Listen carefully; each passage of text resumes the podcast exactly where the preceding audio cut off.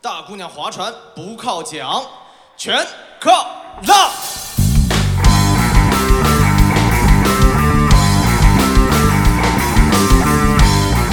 人生不重样，一起来冲浪。Hello，大家好，这里是冲浪商店，我是诺亚。我是水瞎子，这么快就瞎啦？哎，我他妈是陈瞎 子，原来你才是主那持不人，能都下呀！哎呀，那你只能是琴娘了。每次都是这种变态的角色嘛。今天我们来聊一部大电影啊，前段时间网上多大很火的电影？啊、蛮大的，掀起了一股小热潮啊！而且现在我昨天也看了一下，豆瓣目前的评分居然达到了七点一分的高分。哟，涨了吗？那这部电影到底怎么样呢？我们来听这部电影的推荐人那也，他有话说。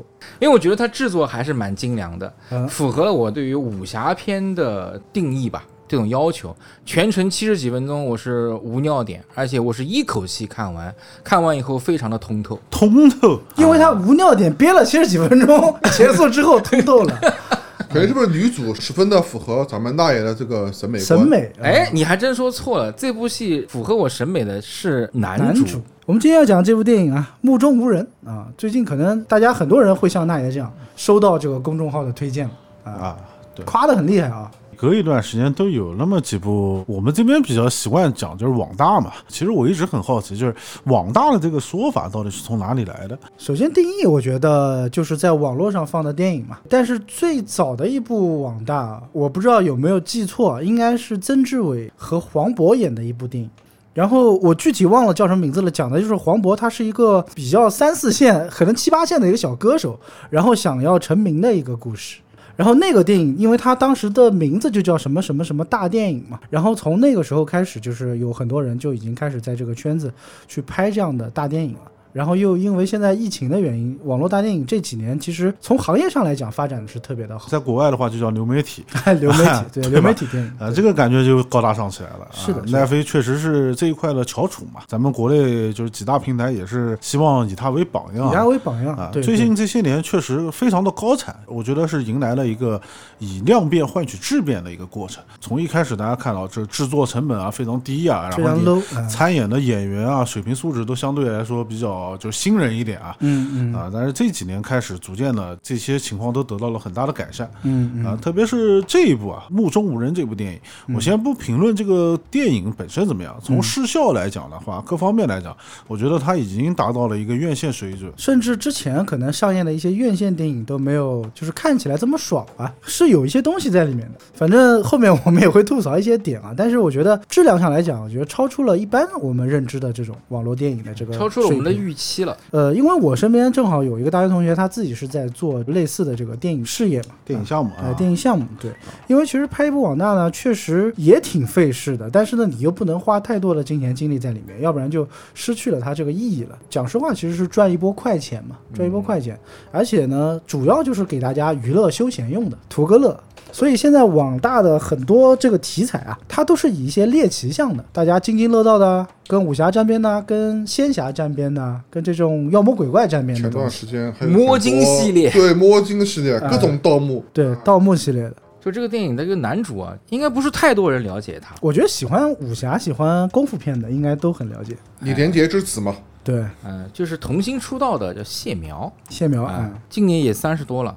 谢苗，我印象中最深的就两部电影，一个是《新少林五祖》啊，《洪文定》，还有一个是《给爸爸的给爸爸的信啊，是巩固固这两个角色，我觉得是非常深入人心的。你要想到他其他的角色，好像也就小飞侠就很少了。成年以后事业比较坎坷吧，就啊是这些年其实也拍了不少片，没有什么特别能让人记住的角色。童星一般都是这样的。童年他的角色这个越让人记忆深刻，他长大了之后啊，做一些变化就很难。网剧也都是以这个武侠片为主吧，武侠片还演过孙悟空之类的，好像嗯、演过《齐天大圣》，就是人家总想要用他的这个功夫的这一面。童星嘛，就演《哈利波特》那个丹尼尔嘛，嗯就是另辟蹊径，走出了一个新高度，结果让大家都记住嗯了。 他那个脱衣舞骚爆了，他那个瑞士军刀是他演的是吗？是的，他演那具僵尸。 演了一句诗，演那些尸体，对对对，国外啊，在演艺道路上，他们会给自己定位，罗伯特·帕丁森一样的，他好像很想洗刷自己以前做偶像的那种感觉，然后呢，偏要把自己就是逼成个实力派，所以你刚刚讲丹尼尔，他是不是也是因为故意把自己搞得好像沧桑一点？这样子的话，可以让大家觉得我并不是一个童星，对吧？我并不是一个偶像，我是一个实力派的演员。小时候我还不是特别喜欢谢苗，因为我觉得他长得不好看， 没有释小龙好看，没有释小龙长得好圆看。滚滚的为什么不好看啊？哎，但是我们小时候是看《旋风小子乌龙院》长大的，对少年打型嘛，就是释小龙和郝邵文就已经立下了一个标杆嘛比。较讨喜。我们不谈现在的释小龙啊，你看小时候那释小龙长得嗯多可谢爱苗啊，从小就有一股杀气，哎，对他那眼神蛮凶的，练家子，就是有一种少年老成的这种感觉。 巩固在当时那部电影当中的人物设定，就是爸爸常年不在家，他要照顾生病的妈妈，觉得他当时演的特别好，是生活逼他成为这样子的。他到那个操场里面给他妈妈抓蚂蚁，接到香港去，然后要去跟那些坏人周旋，他演的真的很真实。啊所以我想说，这两部电影我是非常认可他的嘛，就这两个形象正好是因为少林五祖也是的，从小跟着他爸也没个妈妈，就是。都很惨都很惨、 都是啊，缺嗯母爱，就是跟他的这个性格结合在一起的，可以。就是小时候太惨了，结果导致自己行路不顺。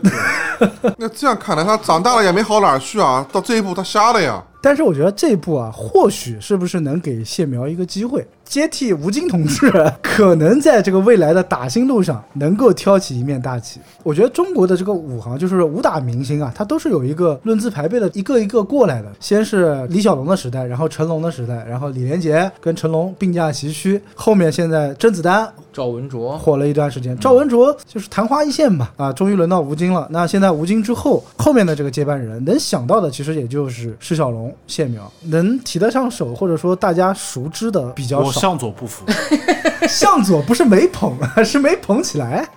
少一部特别代表的这种作品。其实谢苗也蛮可惜的，大红大紫以后啊，征询了这个周润发的一些意见，回去学习。他说：“反正市场就摆在那儿，但是造化弄人啊！现在的市场和原来市场完全是两回事了。就哪知道你后来长得不好看啊？所以陈瞎子这个形象，我觉得还是比较适合他来演，身上是带一股杀气的。 演的还不错啊，好，又到了我们那爷一句话说电影的环节。这个我就用几个成语来总结一下啊： 有，路见不平，拔刀相助，行侠仗义，讨个公道，好，够不够简 练？就大概这个意思。哎，路见不平的故事吧。陈瞎子这个人物啊，非常的厉害啊，有自己光辉的历史。据说是什么传说中东山狼秃营的一位领导啊。啊，交代了一下时代背景，就是唐朝安史之乱安史之之后，乱啊然后天下大乱，然后也讲了一下他当年是参加了隋炀之战，发生了就是我们之前也一直提到过的一个故事，叫张巡杀妾掏室。在这场战役中，估计他可能是算唯一唯二能活下来的这么一个人啊。那应该也算是吃了点什么吧？ 啊， 这个我们就不去考究了，我觉得没有必要为这个编剧啊加一些我们的文化能量在里面， 因为这块呢，我后面是想吐槽一下的。嗯，我自己觉得这个电影呢，在大电影之中啊，OK 的，没有问题，基本上是头部了。但是里面有一些硬伤，我实在是看的有点膈应啊。我们要不先谈点软和的东西吧先？谈谈软核，先把这个剧情讲一下。很简单，陈瞎子有自己的绝招啊，错骨手，还有一把听风刀啊，会一招楼兰斩。战争的原因啊，就是一双眼睛毁了，后来就成了大理寺的一个登记在案的一个捉刀人，不是在案，在案那是犯人，那是注册的，好不好在册？哎，在在册册的，在册啊，在册。毕竟大爷对这个 捉盗人是有感情，就是赏金猎嗯人啊，一个赏金猎人，到处捉这些逃犯嘛。帮政府解决一些边缘人士。嗯，然后呢，就卷入了一起案件啊，就是他喝了一个小姑娘成亲的这个喜酒，小姑娘在成亲的当天呢，啊，被一伙恶人啊，灭门了。啊灭门，家破人亡。家破人亡啊，自己还被受到了侵犯，是当地的一个黑恶势力。对，小姑娘命大活了下来，然后就哭着找这个陈瞎脖子子够硬，讨一个公道，去帮他讨了一个公 道，喝你一碗酒啊！我帮你杀一窝人，就大概其实就讲了这个故事。对，很简单，很简单，个很故简事单啊，。路见不平，拔刀相助的一个故事。嗯，那我就来聊一聊，就是我对这个陈瞎子啊，就是刚才阿诺讲的这个三句话，嗯来分析一下。陈瞎子不是你本人 吗人家那个是成功的成，好吗？啊？Jackie Chan，Jackie Chan 的 Chan，啊那个分金错骨手啊，其实在很多影视作品当中经常出现，嗯，应该是属于鹰爪门的一个派系。鹰爪门，对就是白眉鹰王的那个，我圣手书生朱聪，我就不答应。 江南七怪的老二朱聪分金错骨手，人家成名绝技，虽然也没看他分过水， 给那个郭靖做教学的嘛，对不对？那照理说郭靖也会，但是他这个人会这个分金错骨手，其实挺合理的。嗯，他作为一个捉刀人，衙门办事儿，他会有一点这种啊，又能寻衅逼供的，对嗯吧？擒又拿对是吧特别实用的这东西，军中嘛，军旅行出伍里面身，的行伍出身，比较简洁和实在。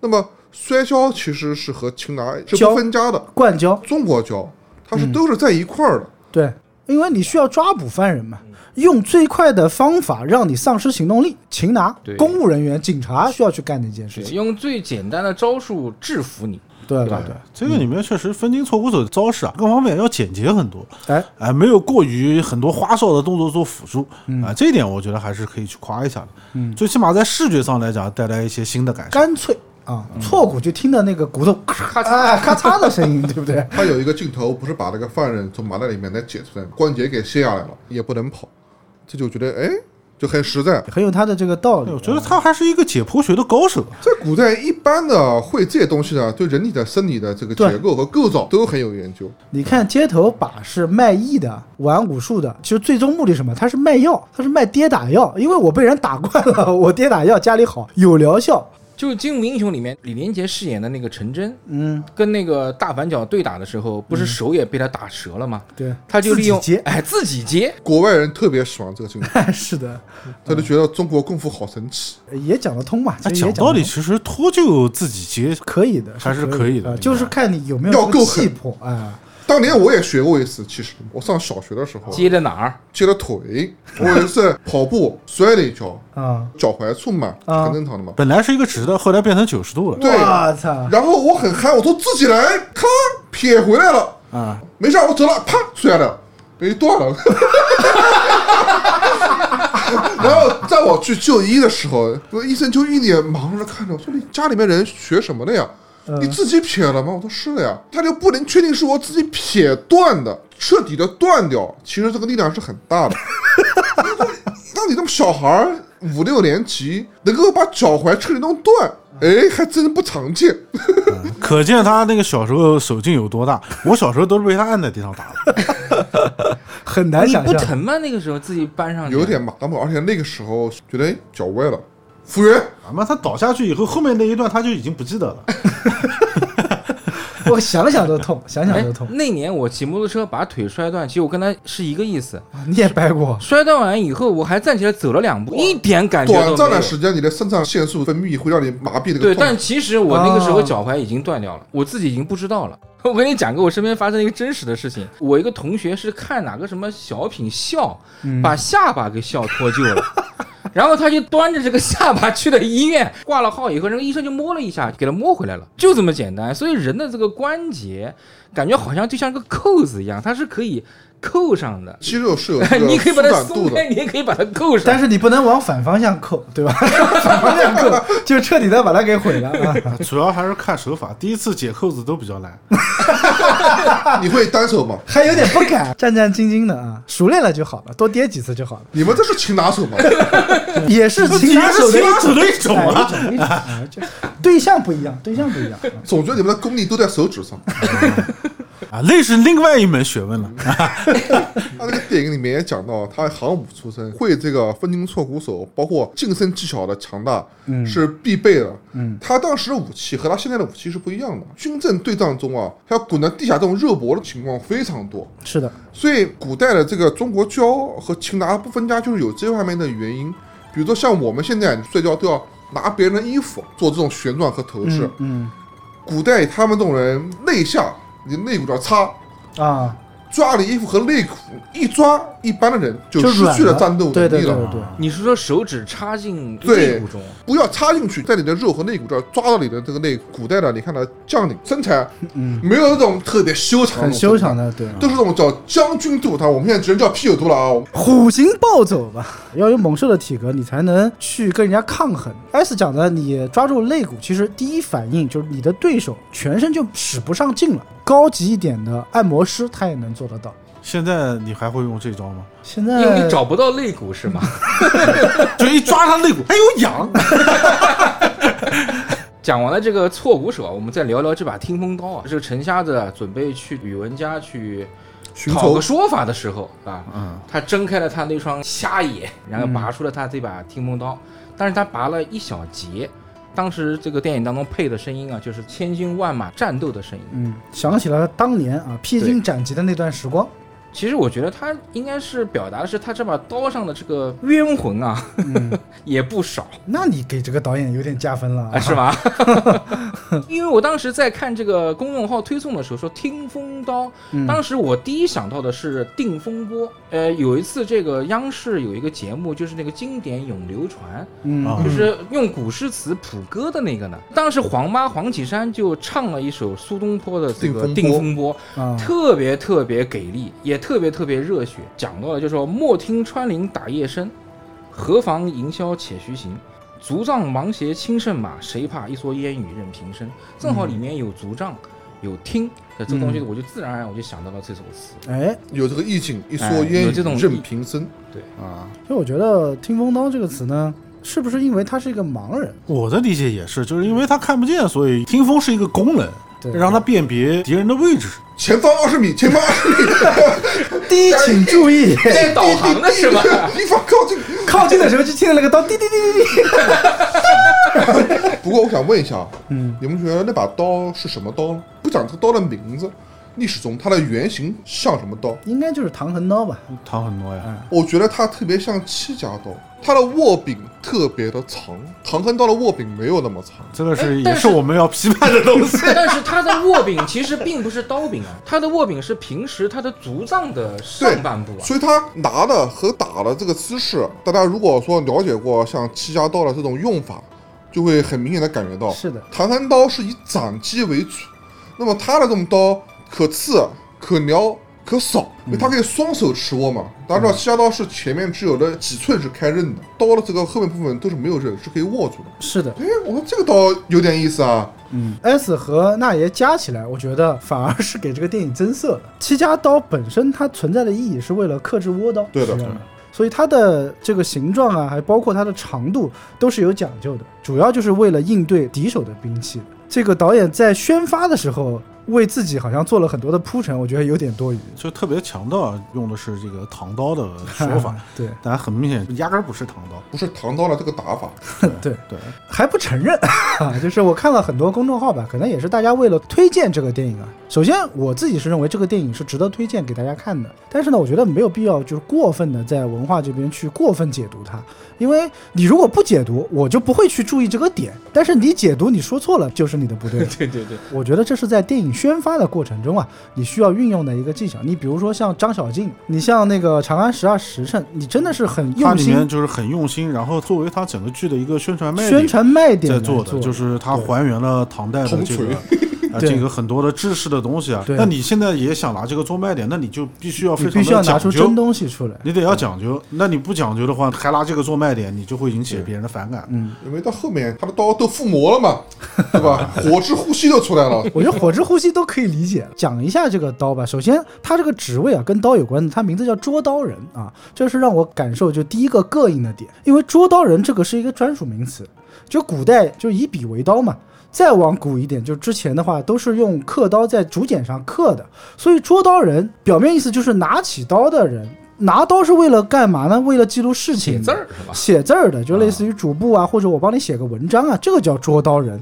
那我想说，你这个词用在现代来讲，你成立一个组织，你说他是赏金猎人没有问题啊，但是你放在唐代，唐代捉刀人依然是一个特定名词，文职是吧？就你不会说在唐代看到公安局三个字，捉刀人这个名字有点过于著名了，就是讲的曹操曹孟德嘛。嗯，就古龙还写过“孟德非孟德，季归非季归，床头捉刀人，雅望不寻常”。曹操平了这个征服了北方之后，匈奴人过来拜访他，曹操觉得自己长得不够帅，就喊了他一个主簿，喊了他一个好朋友，这个崔季归就是叫崔琰，也是一个名门望族啊，长得特别帅。他说这个是魏王啊，曹操就站在他后面说我是捉刀人啊，我是帮他写文章的。拜访过魏王之后，曹操就派人去询问嘛，感受怎么样啊？这次看的怎么样啊？匈奴人觉得魏王长得确实帅啊，就确实是一表人才，但是床头捉刀人乃真英雄耳。曹操听了就很开心啊，这马屁拍的， 这个桥段，《大明风华》里面也用过。也用过是啊吧？对，所以它就是一个非常约定俗成的一个名词了啊！你现在变成了什么大理寺在册的，说就比到较网文 啊，就比较网文对啊。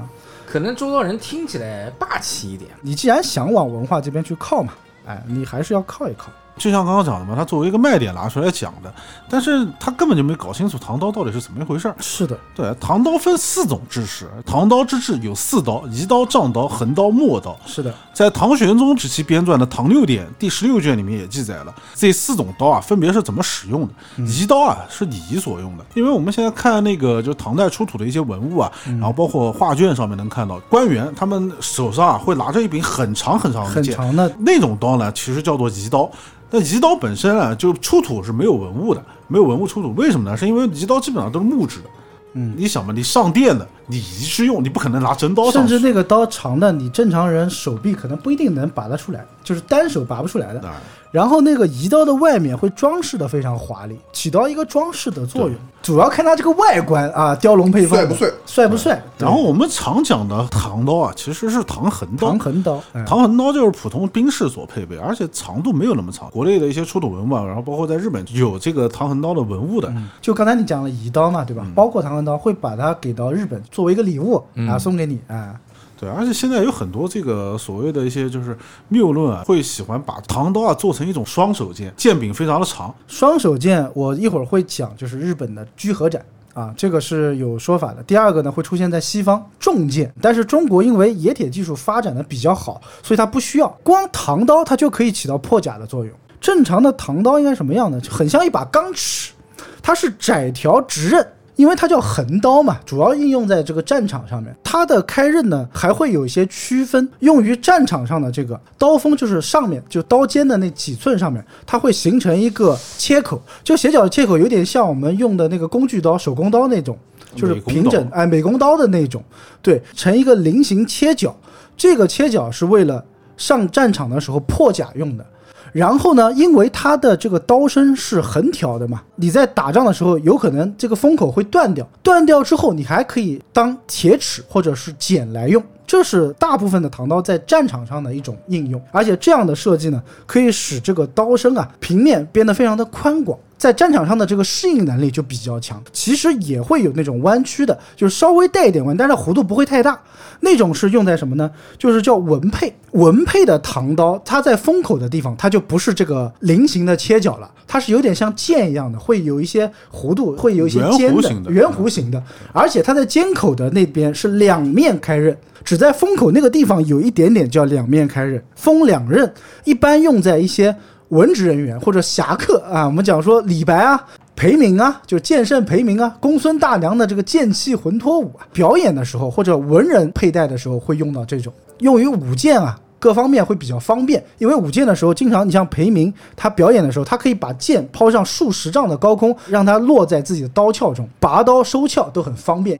还有丈刀和陌刀，陌刀基本上就没有出土的，现在也没有什么很多的一些说法。讲到丈刀，一般是指到就是护卫所用，对就是以护住周身嘛。陌刀现在目前大家可能传统意义上面理解，就是指斩马刀。有一句 诗里面讲到陌刀嘛，人马俱碎，但是在那个时候，陌刀队还是比较有名的。嗯，他那个刀很重。第二个是队伍和人不一样，它是以方阵的形式。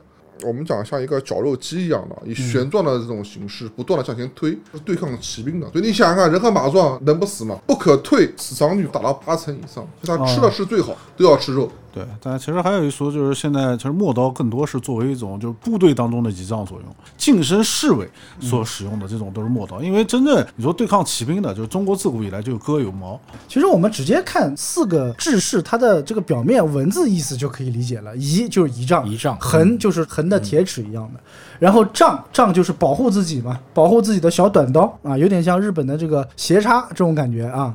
然后像这个陌刀，陌就是道路的意思，在比较宽阔的地方用的啊。其实大概就是这样。对嗯，那我看到还有一个说法，丈刀啊，保护自己的这个小短刀，一说是像那个斜插哎，还有一种说法是有点像我们那个就库尔克弯刀那种哦非常厚重的狗腿刀。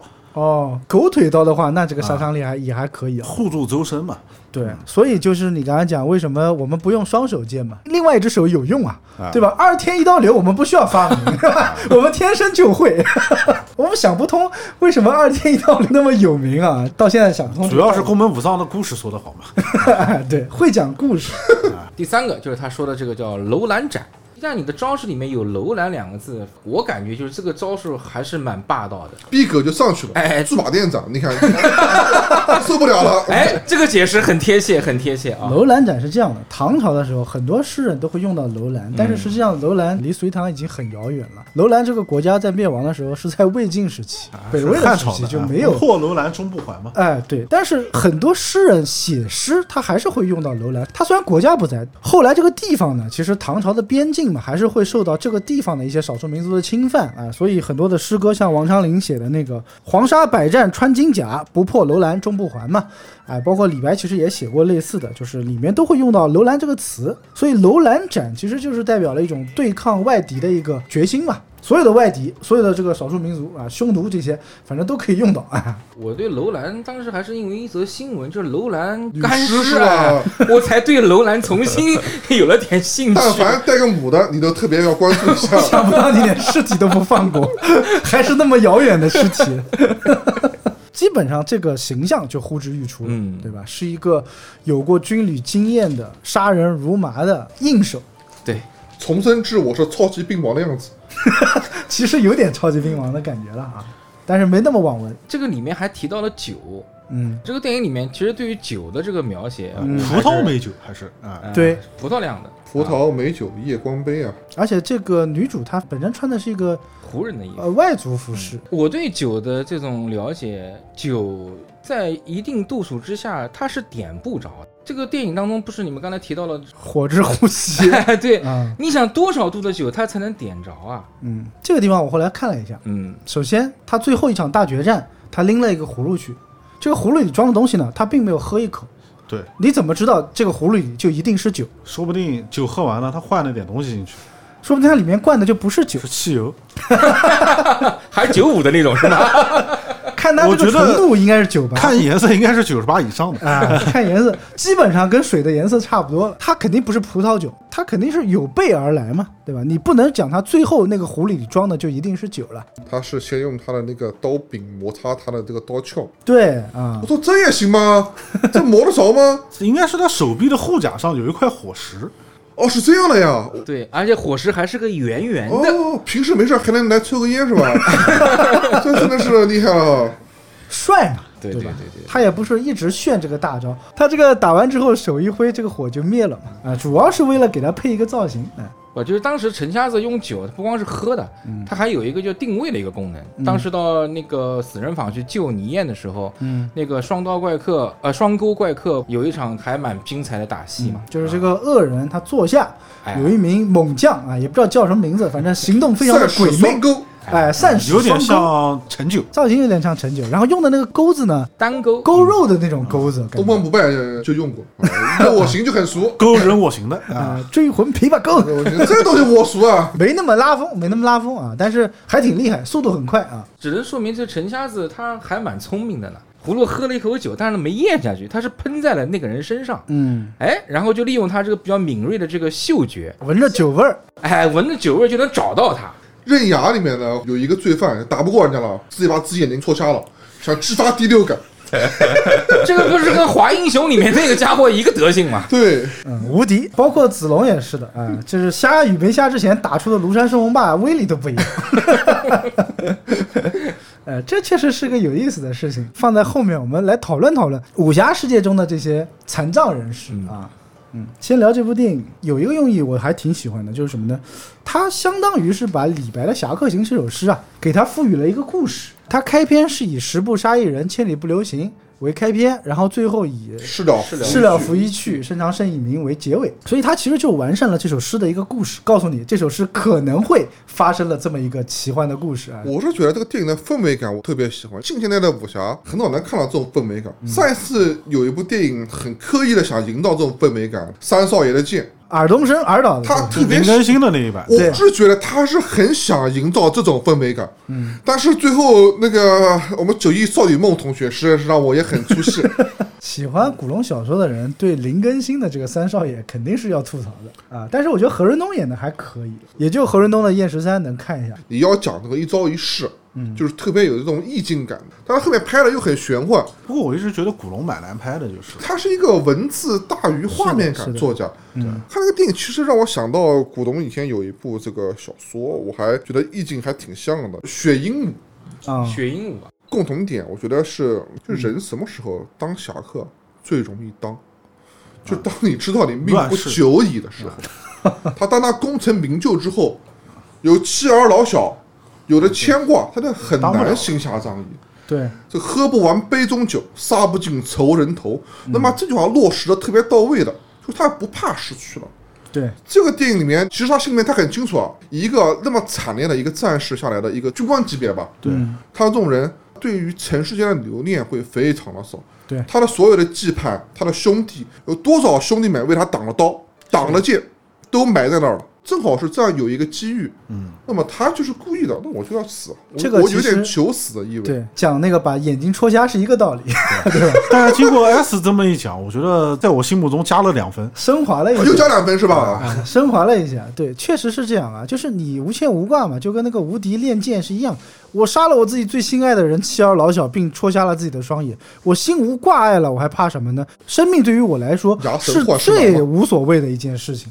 对，啊所以必先自宫是有道理的，对吧必先自宫有道理啊哦，，所以很多作品当中对于侠客的描写就是一个人，嗯，啥也不带的那种，是吗但？是你要知道，就是包括我们之前看《笑傲江湖》里面的那一版，就是风清扬说你武功再高又怎么样？你家人在，你能怎么样？《雪鹦鹉》里面那样的，就是那故事我就不展开来讲了，就是也是他的主人公也是已经必死了，最后被人救了，还有一百天的这个生命，两个人讲好就到就一百天，无所畏惧啊！什么金钱美女，他说我都不在乎，我都要挂了，我在乎你这个，有一些相似的这个地方，如果男人什么就要无惧无畏，为什么是这首歌？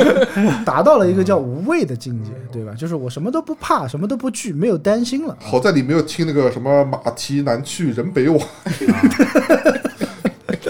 别讲屠洪刚，在我心目当中一直都是武侠的代表。屠洪刚有点太大情大义了啊！这个时候我觉得可以聊一聊啊，在你心中武侠到底代表了什么，或者说什么样才能被称为叫侠先要有本事吧。啊？那这必然的。 你看一部武侠小说，哎，很神奇，里面一个人都不会武功啊！你跟我说叫武侠小看说，谁嗓门大，很难界定这件事情。起码要有一腔热血，要有正义感，才能称之为侠嘛。你光有一身本领，你不愿意去为社会或者说为其他人做点什么事儿，也不能称之为侠。就是在你的心目中，你觉得帮助人的人叫侠。电影中这种角色，就类似于像小人物里面，他的能力要高于一般的普通人很多倍。啊，一个对吧退休的特工，他 对他对自己的能力就是极度的自信，他才可以去做这些帮助别人的事情啊。但是可能很多人他只是就讲的你刚才第二个点，就一腔热血上面对吧？他可能只是一头心思，或者说我们讲说快意恩仇，他不去考虑太多。你对我好，就是你有恩于我。你对我不好，我我就跟你有仇啊！这可能也是一种侠客行为啊。对，而且我觉得辣爷这个总结其实还挺到位的，很全面。就你想，有一腔热血，帮助别人，然后仗义直言，所以键盘侠也可以称为侠嘛，对吧？他用键盘为武器啊。，对，仗义直言，想什么说什么，对吧？ 能喷一个是一个，对，而且他杀伤力呢还带余音，就是有的时候你被他喷完了吧，你又不能当面打他，心里面难过的呀，能让你气好几天，内伤外伤都有损伤。S 嗯呢？S 你看了那么多武侠小说，你最好的一个侠的形象大概是个什么样子？没有一个特别确定的。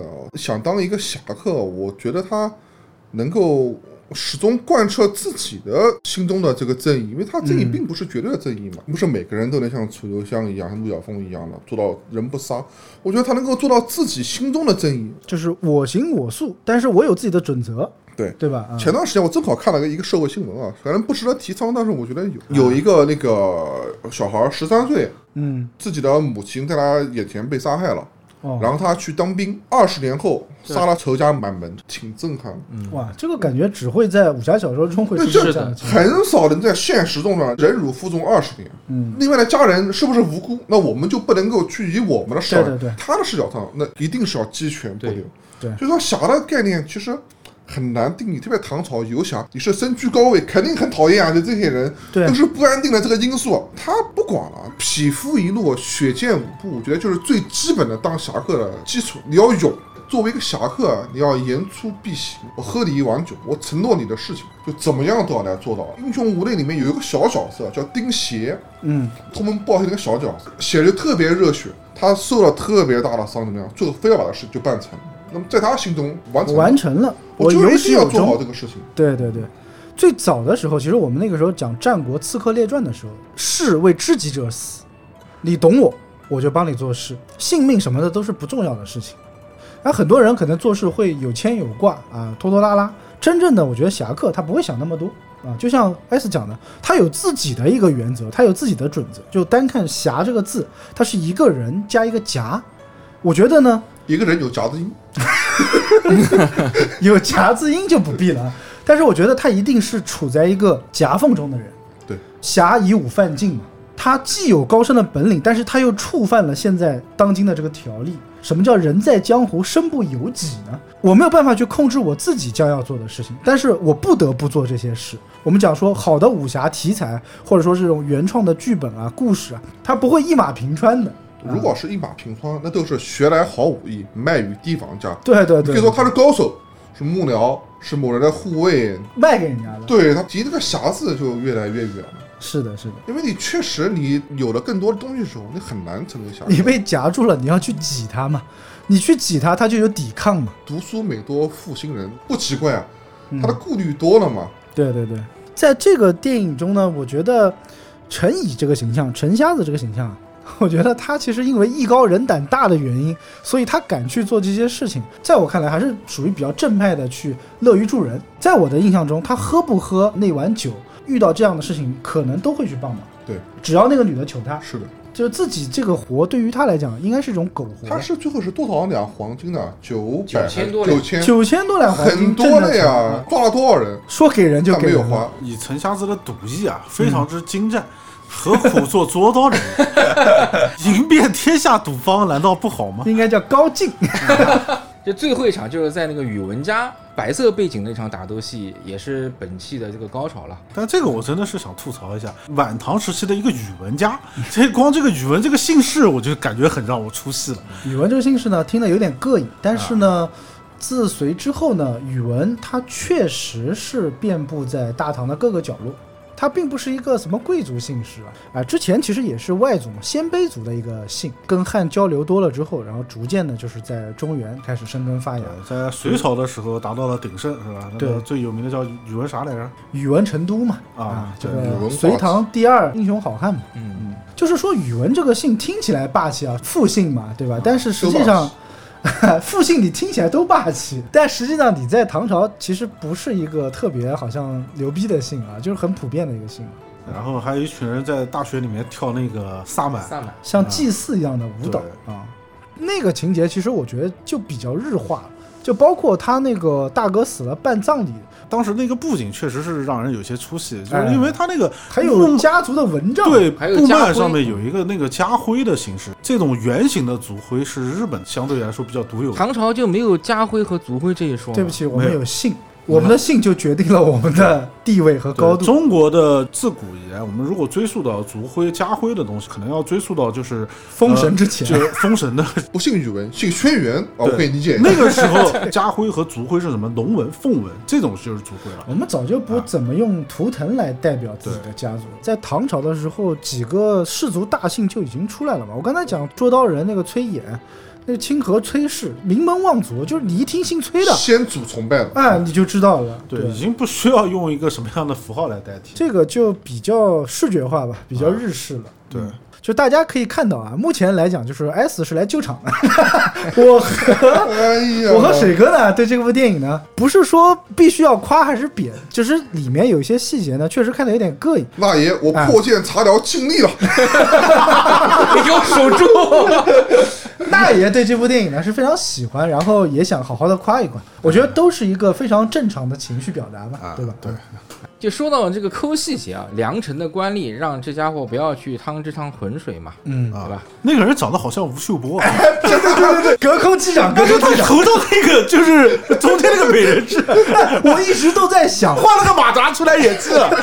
哎，我今天就在想，我猜测这个人他就在模仿吴秀波， 但是我怕我这句话讲出来呢，人家就会觉得我太绝对。没有，我再帮你垫一句，我觉得不仅仅那个人在模仿吴秀波，嗯我觉得谢苗一直在模仿张涵予。哎， 其实我还我也应和一句啊，其实谢苗，我觉得他在剧中的造型不像张涵予，像当时那个锦衣卫里的这个青龙，包括他那个发型，还有锦他衣那个卫里面青龙甄是子谁丹对甄子丹演的那个角色，特别是你还记得，就是他在洗澡的时候，他有一个背部的特写，《锦衣卫》里面甄子丹也洗过澡，但他是个正面的特写， 你对对人男人洗澡怎么这么有 研究啊？先去刨人家女 尸，哎，然后再看人家洗澡。好的，反正就是说他这个形象，我们能在他身上看到很多类似的影影子。子我觉得他其实在模仿张小 静了，你不觉得吗？服化道服饰上面有点像有张点小像青这的样意子思啊。对对对，嗯，这回到这个吴秀波 啊，那帮人很实在啊。很实在一。开始他们那帮人是还帮在老百姓帮老百姓在盖房子的，嗯，这帮人的出现，我反而倒觉得是这部电影里面的一个亮点。就这帮人，他身在官府，他其实也是身不由己，对因为对方势力太而大且。你看那么乱了，就军中已经不可控了。嗯做了这个逃犯的钱，你看一下没有贪，该多少给多他少。主要是不敢担吧，对方过于对方过 于强大。多少贪一点嘛。你就问他懂不懂行情，你百分之五这个回扣你给我们，你看他一招就把那个李九州给干掉了，手续费还是要 收一下的，对啊，这都是不懂规矩。嗯就反正对你对五个点的这个行情还是很了解。你卖与帝王家了，卖有地方掉，卖有地方掉。嗯，我是陈瞎子，就是骑着他的那匹黑马，带着这个泥燕嘛。啊吃肉的嘛，喝酒的嘛，过河的时候啊，嗯正好这个镜头给的是一个干净的这个河水，中间就是马走过的那趟浑水。刚才那位秀波大叔说的，你就不要趟这趟浑水了，对应了起来。我也不知道是导演故意为之呢，我觉得导演还是可能没想到啊，啊，难道是我过度解 读了是导吧？演的意思就是，宣发应该给你钱马的不要趟这趟浑水，是吗 是这个吗？而且你看那个河水一开始是干净的，很干净后来变脏了，就像李艳一样，一开始是干净的，哎啊，被恶人弄脏 了。嗯虽然说很多人夸这部电影啊，细节做得好，对吧？但是我觉得其实这部电影唯一的不好就是细节，甚至有一些画蛇添足。吐槽的第二个点，一个是捉刀人这个点嘛，吐槽过啊了。第二个点想吐槽的是什么呢？他们去了洛阳之后啊，两个人坐下来 说吃这个牛肉面牛。肉面，哎，有一家店在堂而皇之的卖牛肉面，不解释那句话，我觉得也 OK，就牛肉过新去了 鲜。嘛，有人问牛肉新鲜吗？他自家说的牛这是我自家的牛啊，对不起。唐代高祖李渊说过：“君无故不杀牛，大夫无故不杀羊，士无故不杀犬豚，庶人无故不杀时珍。皇帝没有事情都不能杀牛。”然后唐律自家的牛，主自杀马牛者，徒两年，判两年刑。你不是说不能吃，也不是说你没有途径吃，但是你不可能在大街上，堂而在皇之洛的阳吃堂而皇之的卖牛肉面，但我这个可以帮他解释一下，我觉得啊晚唐了啊，律例没有那么严了，又是兵荒马乱，兵荒是吧。马乱的时候啊，好，哎，唐玄宗下诏， 杀牛马骡等犯者科罪，不得官当。首先你要判罪，第二个你永远不可能入仕。所以呢，偷偷摸摸吃牛，OK 没有问题，或者说你有正规的渠道吃牛也是没有问题的。当街一个小吃店啊，当街卖牛肉汤面就划过就算了，不用强行解释，还是自家的牛。幕后大佬，小二可能洛阳霸主，确实唐代吃羊肉是比较盛行的嗯因。为在西安嘛、长安嘛，甚至那个时候达官贵人吃牛啊，他们只能吃什么小牛犊。他们说牛犊不是牛啊，还没长成牛啊，啊，牛犊非牛是这样吃牛的。就是他一方面宣传自己就是细节啊，各方面确实拉满嗯啊什么的，但另一方面其实很不注重细节。就你别捧啊，就是我们看网大，其实没有必要像我们这样去纠结它的细节，对吧？但是你不要捧，你不要刻意的说我细节做得好，对那我拿们就自己的短板出来炫耀就有点过分了。对，那我们觉得你是编剧呃文化上有点欠哎，妥。是不是他们认为的细节，就是我眼中看到的那些所谓的电影镜头的细节，嗯，比而如说，啊，比如说这个去死人坊救这个倪燕的时候，嗯，也是经历过大风大浪的人嘛，居然他进入死人坊的时候都要捏一捏鼻子，你可以想象当时死人坊的环境该有多恶劣。嗯对鲜血滴落到盆中的这种滴答声，滴落到这个刀具上的叮叮当当的这种声音，就让人不寒而栗。所以我嗯对觉得这种细节抠的就让我很有代入感。赌坊老板嘛，嗯不是被陈瞎子控制住哎了嘛？那个赌坊老板我觉得演的还不错，啊哎演得挺有意思的宇文手下的一条狗嘛，嗯啊嗯，当时他是用一根琴弦嘛，把他寻衅逼购，呃控制住了。嗯啊，琴弦勒住赌坊老板双手的时候，真的就是那个入骨三分啊！嗯，这我看着都疼。嗯最后他不是死在那个开门杀，哎，开门杀。只要这你个开在门，然后就会被勒死。哎，这个好像在以前很多电影当中都有这种镜头对啊。密室杀人事件，哎，这还真哎，的是，这还真是密，室杀人事件啊！只不过他没有处理作案工 具。但是我对这个印象特别深刻的地方，就是他那个开门杀之后啊，那条琴弦，其实在后面的阳光的照射之下，是绚烂的、五彩斑斓的，像珍珠一样的颜色。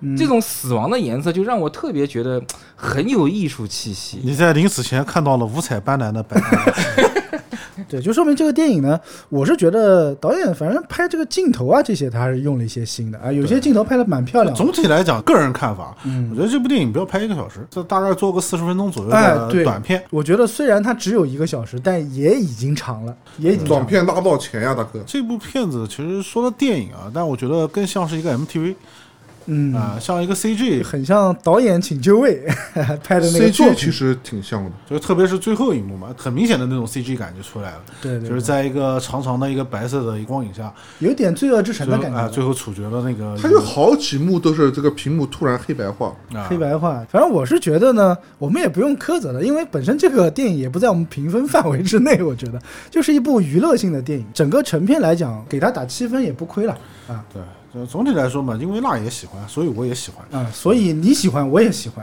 你们真是瞎子与黑马绝配，明天就把名字冲浪商店改了，就改成瞎瞎子子与与黑马门， 我是门。我是瞎子，我是那条河，你们玷污了就这个电影，其实想引发一些东西啊，就是刚才水哥讲到里面用到一些日本元素，这个我其实还是要跟大家讲一下的，就是日本刀还真的不是说来源于我们的唐刀，啊、对，因为日本刀真正成型其实要比唐刀要晚非常非常多，就是现在我们看到的日本的太刀这些成型是要晚一些的啊，一千多年，一千五百多嗯年左右。一千多年。对，眼睛技术实在是追赶的太晚技术达不到，啊！刀不是你随便就能造出来的，早在南北朝时期啊，就是有一个著名的冶金家叫做那个齐物怀文，嗯他当时就已经发明了这个包钢法。怎么听起来像是个日本人的名字？它叫齐步是吗？齐物齐屋。对齐物怀文，少数民族、嗯啊、对对对嗯包钢法，隋唐时期的这个刀具锻造都是使用这种方法的，啊就是提高了钢的这个硬度。印度，所以它能破甲，钢和钢就是裹在一块儿，他把熟铁，就是柔韧性更好的这个熟铁，把它嗯包在钢里面，然后再去打造。太钢一折嘛，你把那刀砍下去，刀先断了。对，也不能太软。夹住以后再去锻打，锻打以后，刀锋这一块就是钢嘛，然后所以硬度非常高。刀身这一段，就我们看到不开刃的这一段，它里面有熟铁做支撑，所以柔韧性又相对要高一些。嗯然后其实日本刀呢，你刚刚讲西晋，西晋就是差不多日本的古坟时代，它已经也有刀了。当时叫什么刀呢？叫绝手刀。蕨啊，就是我们看恐龙，它会吃那个蕨类食物嘛，嗯不是蕨卷的嘛？它那个刀把是那种卷的，再加上后来跟唐朝的这些交流，它肯定是学习了一些先进的技术啊，还有一些审美上的提高啊，然后再加了一些加工，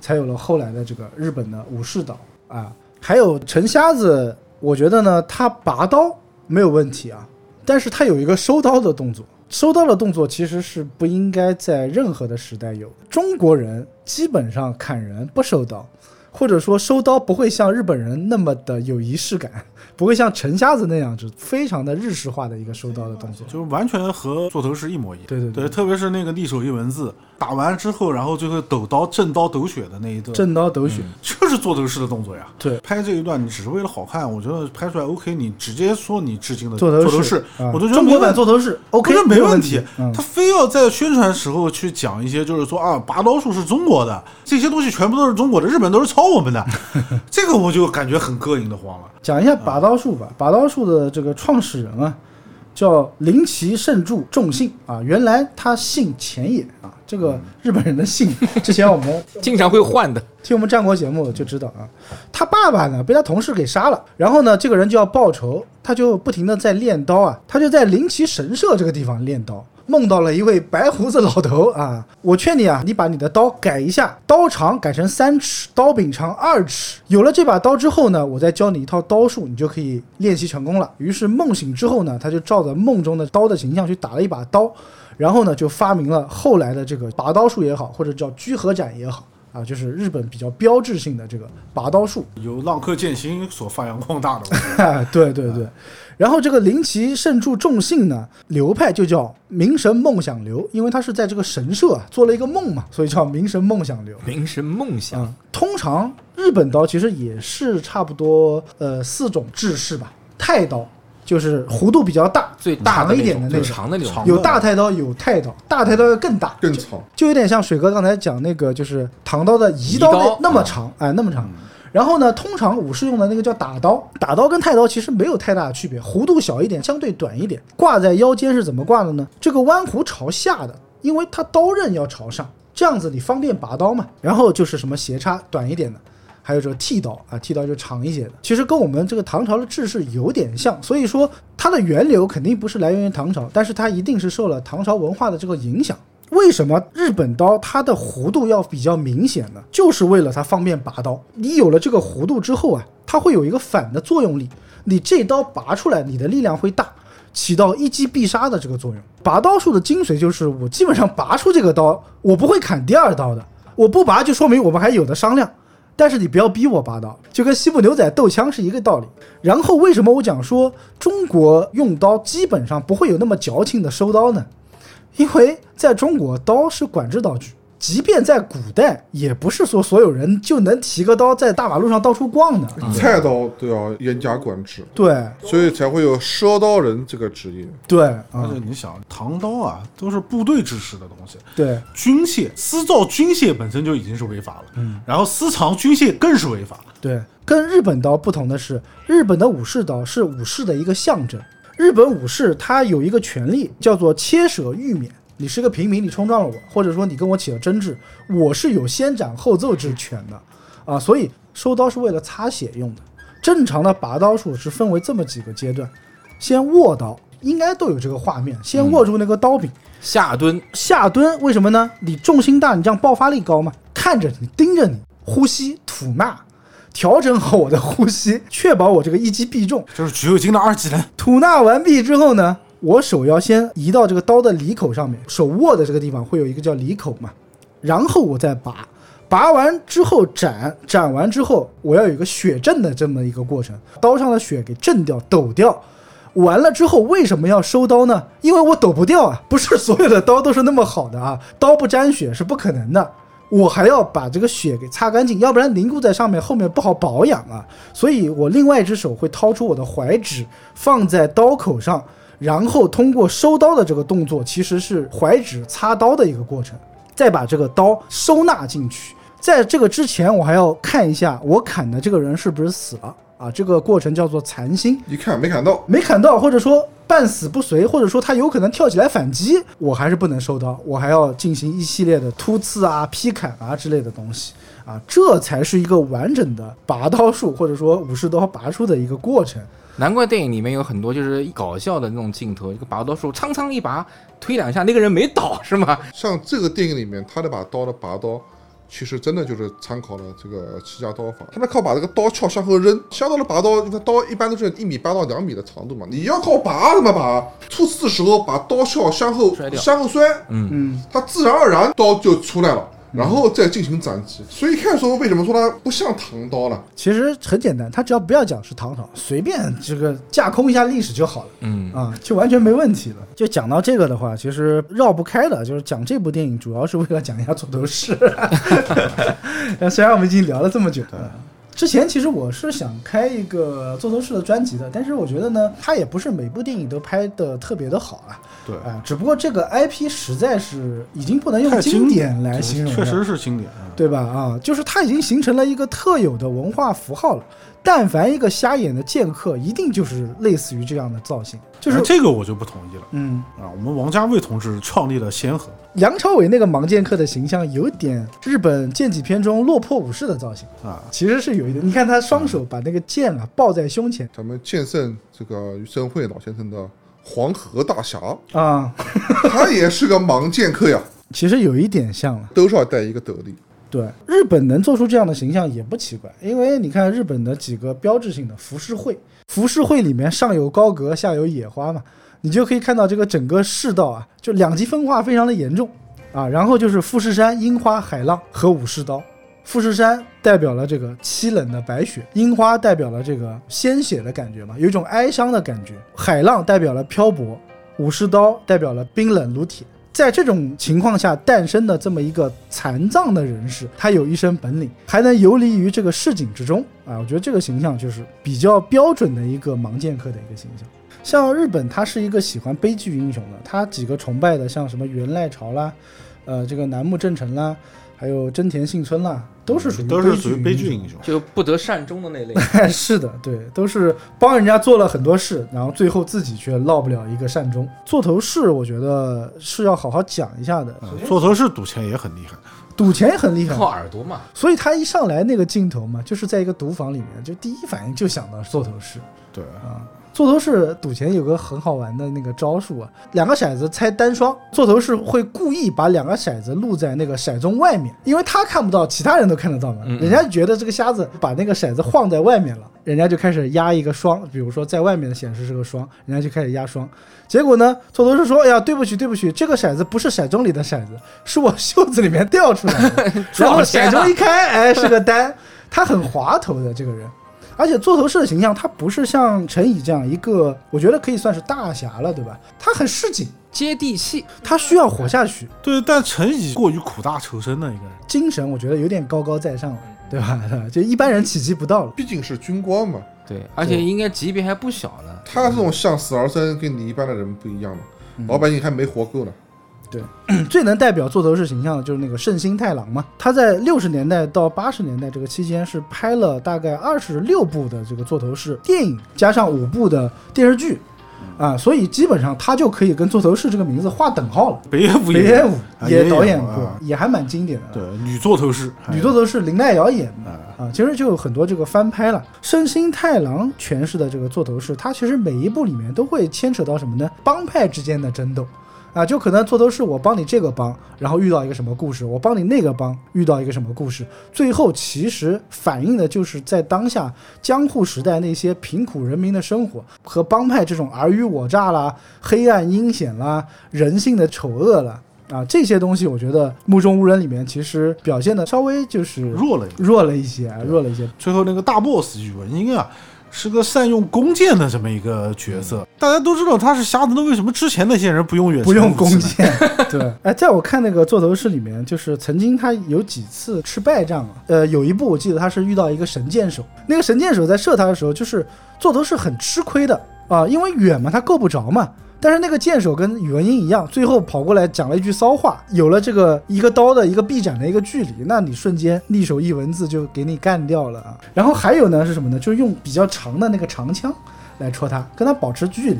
对，你可以用远程武器去丢它，对不对啊？砸他的人都不一定会武功，只要人多石 头多。他还遇到过一个非常厉害的一个对手啊，那个对手铁血他战是士是吗？不要提了也不累。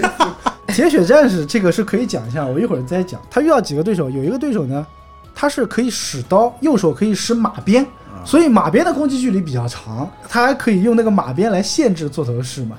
啊，但是反正最后都是被座头市一刀给秒掉，只要你进了他的身，你就活不了啊。还有滚木桶的，就是在地下滚木桶，这样他站不稳嘛。还有打鼓，影响他的听力听力嗯啊、但是那些打鼓的人很傻，围着他打鼓，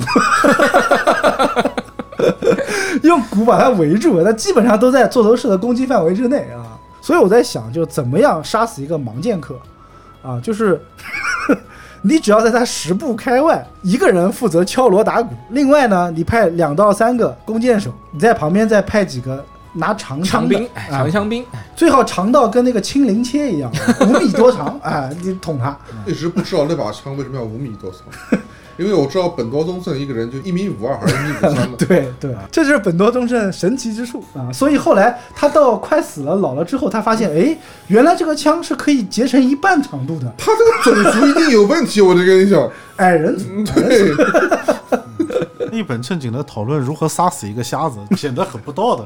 我讲的是一个盲剑客，盲剑客啊，大概系统性的跟大家讲一下座头市这个人嘛，先解释一下什么叫座头，呃，这个还挺有意思的，要源于日本的平安时代，就是当时有一个皇子，他自己就是一个双目失明的一个盲人，他就隐居了起来，把很多的盲人召集在了一起。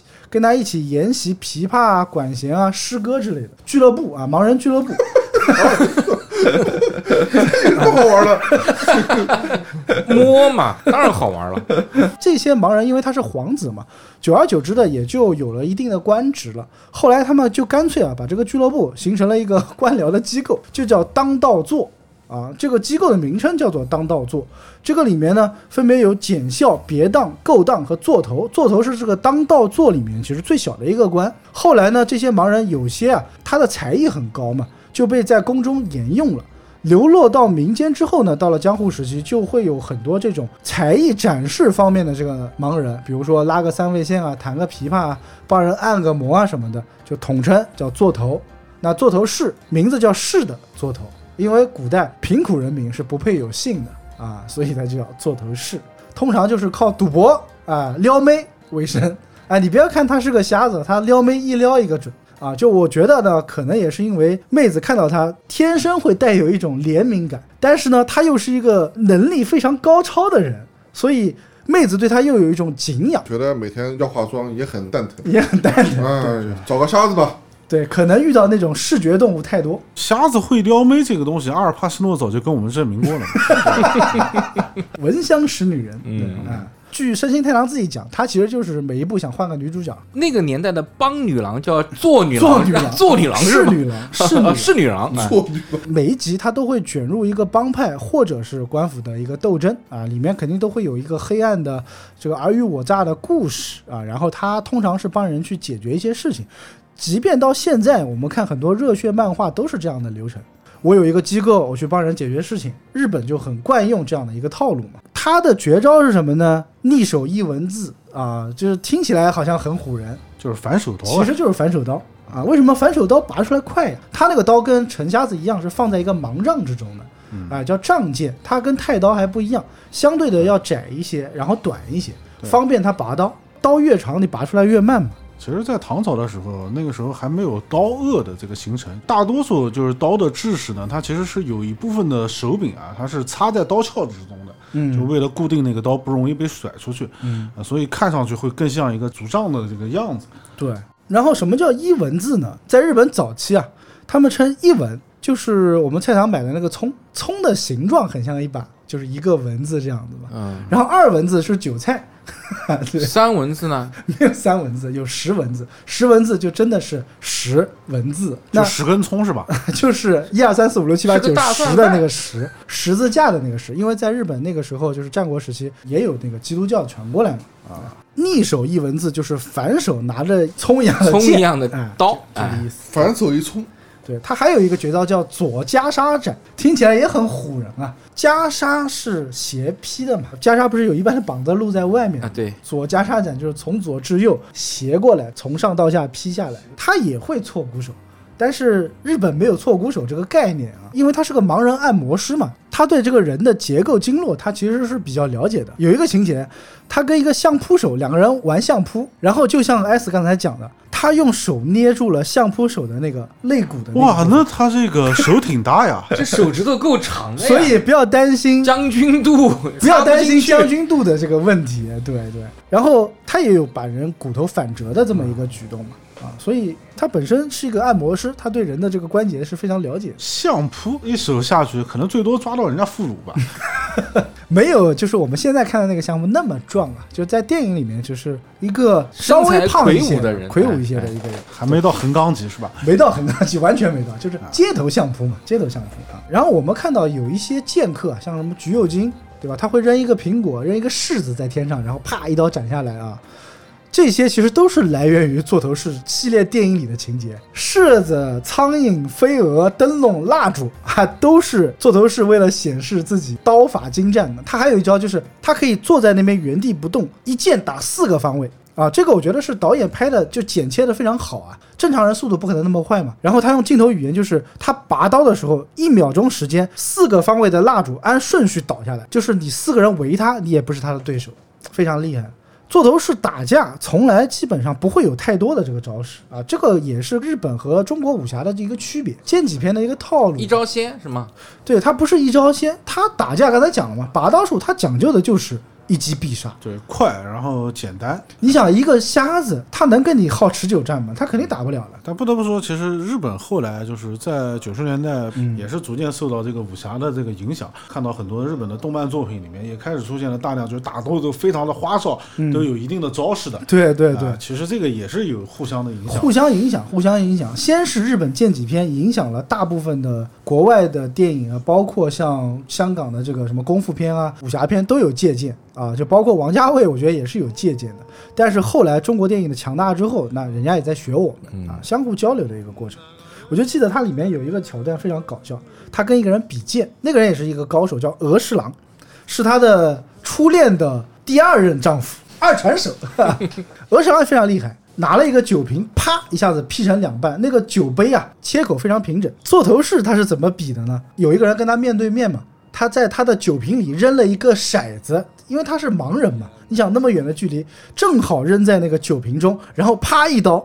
酒瓶两半，骰子也两半， 就是这个就有点夸张了，我觉得，这日本酒盅子小呀，它是不是卡在那就个是日口本清酒的那个小酒盅，对呀啊、就是那个小酒盅，就是他算准了那个骰子落下去的时间差嘛，对，啊，非常有意思的一个角色，我觉得大家也可以去找来这个片源去看一看啊，就是他的这个二十六部，其实每一部里面真的都有可以讨论的点啊，嗯，我就讲一个啊，因为太多了，第一个很有意思，他有一个对手，那个人叫平手造久，是个废劳。他呢，在一个帮派做事，座头市在另外一个帮派做事，结果呢，两个人因为机缘巧合就成了好朋友了。这个座头市呢，他就不想去参与这个帮派斗争了，因为我的好朋友在里面，他就不想管这个事儿。但是呢，这个平手造酒啊，被另外一个帮派所胁迫，他就不得不去管这个事儿。但是他知道自己时不久矣啊，就是命不久矣，所以呢，他不得不去挑战座头市。他说：“我只能死在你的剑下。”最后，座头市是不得已把这个平手造酒啊给杀掉了。啊，也是一种英雄惜英雄。最后座头市还厚葬了相互成他就啊，哎，相互成就了。帮他圆梦啊，也不叫圆梦嘛，就是讲说侠嘛，他是在夹缝中生存的人，真的遇到抉择的时候，你只能最后用生命来结束你这段侠客的生涯吧。嗯嗯，座头市也是英雄惜英雄，就把这个平手造酒给厚葬了。刚才讲到哈座头市大战铁血战士，这个其实是可以讲一下的，很奇妙的一个事情啊。因为到一九八九年的时候呢，深津太郎他就不拍座头市了。是因为他拍的最后一部座头市呢，他儿子在里面扮演了一个角色，他用的是真的日本刀，把一个人给砍死了。啊，砍伤了之后致死，哎，所以这件事情呢，就导致他儿子整个一生啊就受到了影响。后来也是他就封座了嘛，不再拍这个座头市了。然后为什么要拍《座头市大战铁血战士》呢？ 拍这个《铁血战士》是之前拍奥特曼的一个制作人，正好是二零一七年拍的，是座头市这个作品原著这个作者逝世的五十周年，也是深津太郎自己逝世的二十周年。同时又是一九八七年版那个《铁血战士》电影上映的三十周年 啊，所以三个周年凑到一起把，三个元素凑在一起了，哎、所以他就做了一个短片。那个短片真的是特别脑厚洞的，，而且脑洞真的是可以的，脑洞很大。哎，里面几个忍者的那个造型啊，非常的带感。反正我觉得是很世界性的一个造型啊。短片它是非盈利性的，就是纯属为了纪念这件事情。嗯，哎，大家可以到网上搜来看一下。座头市也跟一些其他人有过联动啊，比如说日本非常厉害的一个叫用心棒啊，什么叫用心棒？就是保镖的意思。三船敏郎演了一个角色，叫做桑田三十郎啊，是一个非常厉害的，也是唯一座头市没打得过的一个人还有他没干得过的人，啊、也是一个剑客高手，也是为了两个帮派的争斗啊、最后两个人 PK 了一场，没打得过。虽然是平分秋色，但是座头市是吃了亏的。哎，日本武士 PK，如果有一方输，不是应该会基本上都是有一个人会死， 切腹！切腹或者自裁吗？对不借对？错误。他说我都要杀了，你别跟我来计较了，我走了走了。对，其实他当时就是这么一个情况，就是耍了个无赖啊，就是算了，不打了啊，不打了就走了啊，因为两个人也不为个什么，其实就是为了比试一下。第二个就是我们香港的这个独臂刀，独臂刀的这个元素当然是有借鉴金庸先生的这个杨过了啊，这种残障人士游走于江湖啊。也是一个独特的魅力，独臂的这个概念，之前我们其实也讲过很多了。有一场独臂刀 PK 座头市的这个绝世大战， 其实也是因为独臂刀到了日本去看他一个朋友，结果他那个朋友呢被一个帮派等于害了，日本只有帮派吗？他就是帮派，都是地痞流氓啊，就跟现在的日本黑帮一样的。独臂刀呢，他就卷入了这场事件，帮他这个朋友呢去养他的儿子，带他儿子遗孤。座头市呢也卷入了这场事件，结果两个人就产生了很多的误会，被小人算计了，让他们俩打了一场。在日本的那场呢是座头市赢了，同期在香港上映的呢是独臂刀赢了。就是谁的主场谁赢呗。还为了照顾一下两国人民的感情。所以谈到这个，我真的是想讲一个篇章啊，就是说残障这个点啊，在武侠中，我觉得是有独特魅力的。就是一个人残疾了，就代表他的过往可能会有很多的不幸与伤痕。他会有很多故事，对，但是往往这些残障人士呢，又是比较厉害的，所以说他可能经历了比常人更多的这个努力，并且调整好自己的心态。你像花满楼，他就讲：“我虽然瞎，但是我喜欢听别人的快乐。”他是一个比较乐观的人啊，像这种心态，我觉得是比较难能可贵。 喜欢听别人的快乐，我怎么想到了有些画面呢？ 那也有人虽然瞎了，他不愿意听别人的快乐。蝙蝠公子袁随云也是个瞎子，嗯，但是他爱老女人，对这他喜欢口味年纪不一长样啊，他喜欢御姐、太 欲吧？妈妈级别的啊，缺爱啊。对，这能想到眼睛瞎的武林高手，我第一个想就是谢逊啊， 我以为你要说柯镇恶，看我眼色行事。柯镇恶都是排在后面的。那柯镇恶、梅超 风啊，柯，震瞎东子主吧，是啊不要武是？力值不够，但是你要知道有一点，在武侠之中活着的人才是最厉害的。你看柯老先生一下子从射雕活到神雕， 那已经相当牛逼了啊，他有他的生存之道。对吧？五绝都快死绝了，他他妈还没死啊！谁都敢碰一碰。在武侠中，盲人有好多优势，比如说他不会遭受别人的迷惑，长得漂亮的姑娘勾引不了他。因为那时候还没有变声器，第二个呢，打架是会有很多虚招的，来个忍者到处飞，一个影分身，那这些都会迷惑到这个你的对手啊、但是对于盲人来讲，他不需要，他只需要靠听的就好。呃，古龙的小说中通常会有很多人会易容术，盲人不需要考虑易容术的问题。声音是变不了，每个人的脚步声都不一样，在他的耳朵中，啊、所以盲人的耳朵就比眼睛更加的可靠。像陆小凤讲的，我只相信自己的眼睛和花满楼的耳朵，不可能认错的一件事情。那被你这么一讲的话，那盲人高手的弱点不就是只要把他的耳朵干扰到，耳朵是一个，我觉啊那他得基本上战斗力就损你一半会了。个狮吼功很棒的了，对对，就像那个黑袍纠察队里祖国哎人开死了是吧？ 双峰贯耳，这层攻击还是很有危险的。然后就是远程攻击嘛，我觉得远程攻击或者是甩暗器来讲，对盲人来说是比较残忍的。然后你想，在黑夜中，盲人也是占优势，在狭窄的巷子中，其实他是占优势的。对他只要不一对多，所以一般的这种盲人啊，他敢行走江湖啊，他很早是落单的。嗯，我们看到像他这种，座头是这对，种他非常比较少，比较非常少。，嗯，这种人到现在还没有被坑死，只能说日本这个作风实在太 纯良了。对，所以一般瞎子都有个聋子陪着他做组队的。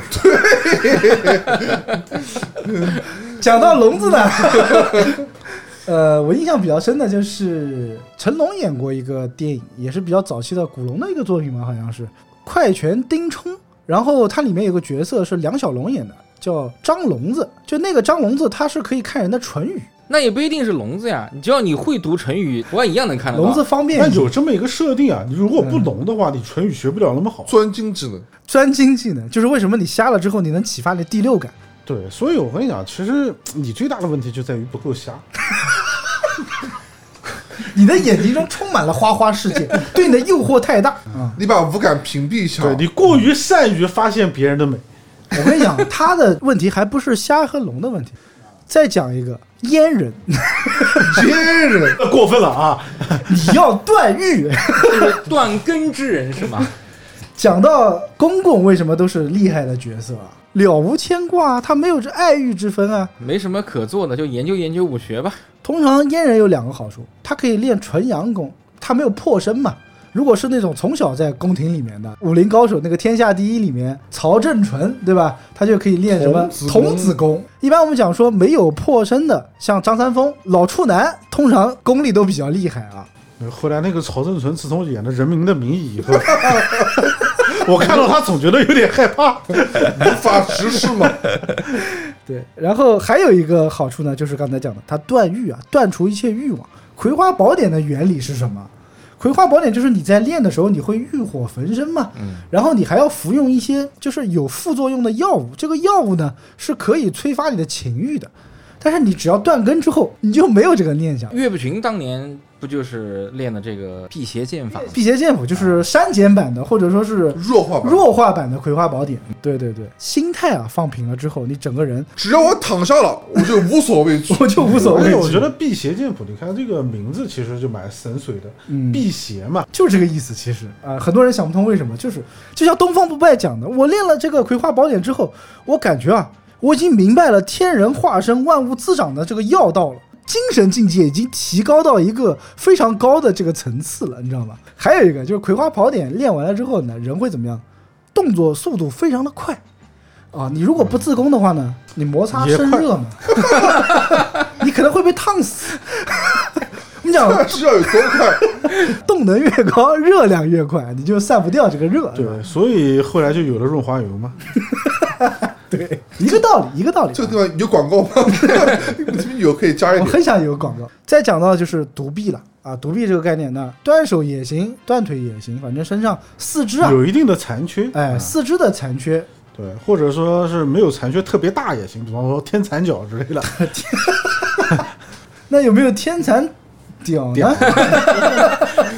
那就是断根之人了嘛，对不对？这个还真的有，那在国外这种特别大的，我们要到膝盖以下的，是一种残疾都定为残疾人士。对对对，对，对我记得我以前看过一部韩国电影，是那个一尿尿哦一定一定要把哎那个山冲塌的那哎个，他是喝了三神藏在土里的酒，然后他才有这个本领的。 叫什么什么猛男什么驯化剂之类的，对对对这种类似这猛男诞生种剂啊，之类的诞生剂对之类的这种名字。对，你们就特别羡慕是吧？我们聊四肢，不要聊五肢啊。 断四肢有个什么好处呢？你会比一般人轻一些啊。为什么那个赵文卓版的那个独臂刀啊，断了一个膀子，他的速度就快了呢？对手飞龙，飞龙其实就是速度快，天下武功唯快不破，快是最重要的。他断了一个膀子，他可以飞。身法就会好一点。第二个呢，他爸用的那把刀原来叫做江南百斤刀，非常重的一把刀，但那个是一把断刀，保所证以了叫五十斤刀是吗？可能五十都不够，他最后只裁了一留了一小截段，一小二十斤，截，二十斤刀。二十斤刀，对，既保证了这个刀的杀伤力，又降低了这个刀的重量，整个人飞在空中比飞龙还快。所以我们看以前玩过一个游戏《傲剑狂刀》，里面有个独孤残，他是没有腿，不是那个形象应该段延庆啊，哎、对，有点你还断真阴的性有感点觉像。，对对但，他不会养殖，但是他可以在天上飞，他还可以他发头发闪是电金，色 的吗？对呀、 是金他色头的发呀。是绿色的，他变身成二段之后就是金色的了。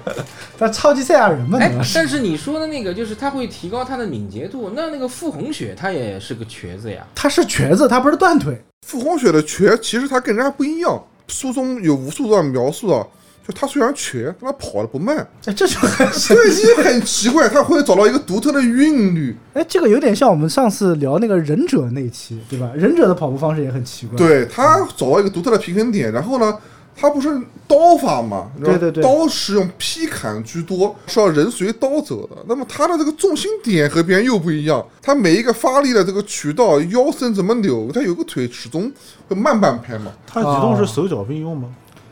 肯定不会是 左手跟左脚。你如果能练成这样的话，也挺厉害。他讲的手脚并用应该是四肢奔跑，虽然 不至于，不至于， 牙通牙是不是，我觉得傅红雪她那个残腿给她应该是让对方有那种视觉上的威慑力，嗯她是拖着她的那条残腿慢慢的向你靠近，其实这个也挺害怕人的。嗯拖着这个残腿 向一般人靠近啊，对呀、哪里害怕人？啊怎么不害怕人？他手上还拿着刀，他可能想到丧尸了，一边跟你靠近，一边在劈叉是吧？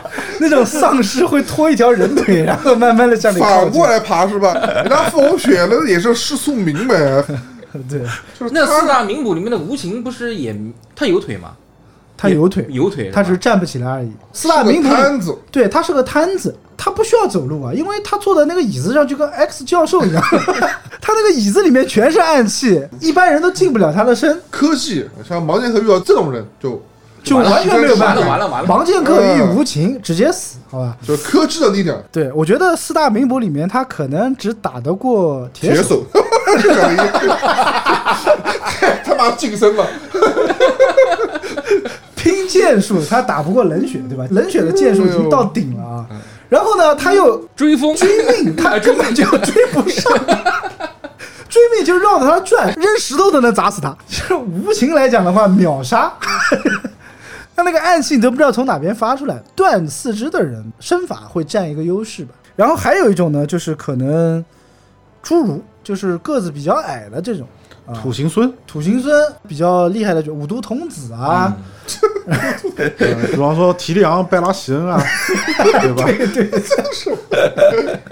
大家会很轻视他们。 《天龙八部》里面那个什么三十六洞七十二岛的，有一个叫桑土公的啊，他可以把自己躲在一个大鼎里面啊。通常这些身材比较矮小的人，搞点什么，要不就用毒啊，要不就是搞点奇门的这个暗器啊之类的。比如说那个爱戴高帽子的逍遥侯是吧？哎，逍遥侯，对对对，逍遥侯就武功已经是超凡入圣了嘛，对吧？啊，就除了矮没有缺点， 对，出来，关键他的矮，逍遥侯的矮还不是像那种侏儒身材比例不成型的，他是一个类似于郭敬明一样， 你这是明吗？啊，没事，郭敬明是我们的另外一个主播，练到一定程度之后，他那个身体就产生了这个定型的这种效果。啊，对，他的身材比例是正常的，他只是长不高、长不大而已。然后像那个于沧海其实也不高，啊矮到人于沧海，然后矮的人其实速度也会快一些，但是力量小那。个蚕的里面还有几种蚕呢？嗯，断指和这个，洪七公主脑子已经是乞丐了， 我不需要他妈加入残疾人。不 还有一个狄云嘛，就《连城诀》里面那个，他不是手指头也被砍掉他了？这么惨的人，迫害的，他这么惨无所谓了。 他最后练了功夫和别人不一样，他最后是修仙去了。你知道什么叫神照镜吗？神爱世人，说要有光了，神说我照你啊。按照以后的这个发展路线，就是往老田师那条路上去发展的。仙人以下啊、我是第一人；仙人以上一换一，这么一个对，路线已。经是仙侠题材了。是的，因为那天阿诺跟我讲残疾残疾，当时我脑海中第一个想到就是失能，就但是你什么什么叫失失能？能，就失去行动能力。植物人， 哎，那植物人，你能想 到谁？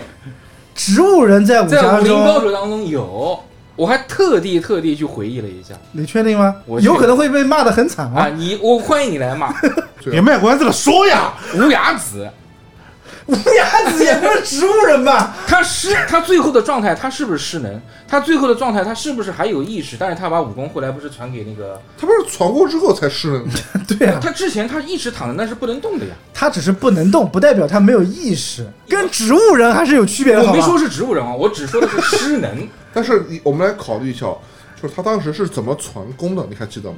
头顶对头顶嘛。对啊，你想想看，这还能翻跟头的 人，还能玩巴黎铁塔？ 我跟你讲， 你以为乌鸦子这么多年风流是白练的 吗？是你把老头儿想太简单了。嗯南京话这是个脑花杆儿。 逍遥派，哇，他只要有一根舌头可以动，把他补上去。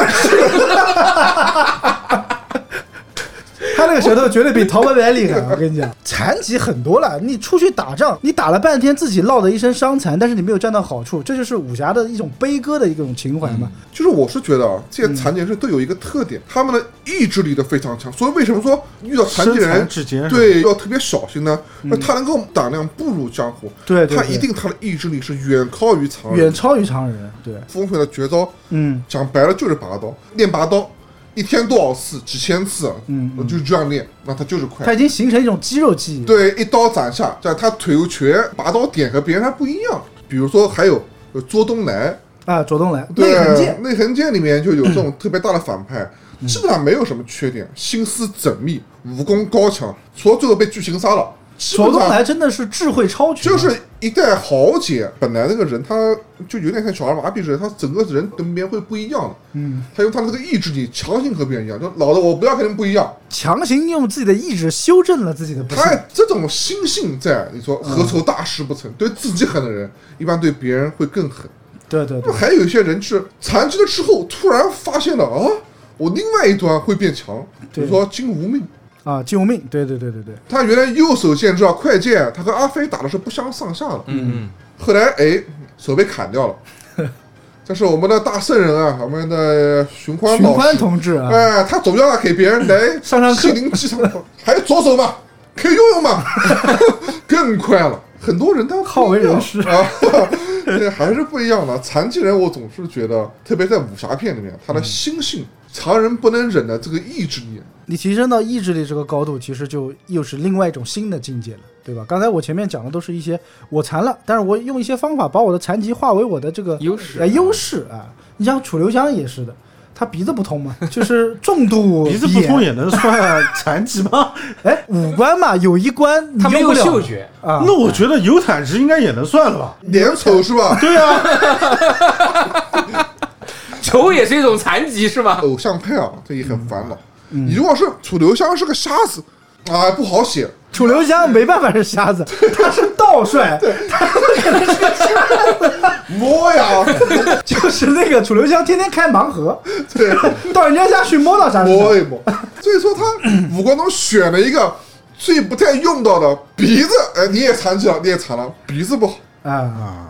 对，鼻子不好有个好处，就是你不会被什么迷香啊、毒到，这种伤残能给你带来一些帮助嘛，对吧？就比如说像裘千尺，他其实也相当于你讲的所谓失能嘛，他也动不了了，早只有一个能嘴能动，这个嘴非常厉害，对不对？ 口活好，是个喷子，是绝对是个喷子脑啊、胡 丁嘛，他就是相当于弥补了自己的缺失，但是发扬了自己的优点。怪异人士啊，必有一门绝活，要不然就是幕后大佬，都要离远一点。都要离远一你点不。知道他有什么技能，所以有一个小亮的外号是很不好的，他往往会直接把你的这个属性和技能暴暴露露出出来。来是吧？包括你用的什么武器，他都可以给你暴露出来。对，对，就很讨厌。嗯，说铁砂掌啊，一听就知道 铁砂掌啊，水上漂一听就知道水上漂啊。请问侠士留下大名，过客。嗯人家也不傻，对不对？深藏身与名嘛，嗯，说名字干嘛呢？武侠里面很少会把江湖和这个军队画上去，像这部片哎的，嗯因为讲句实在话，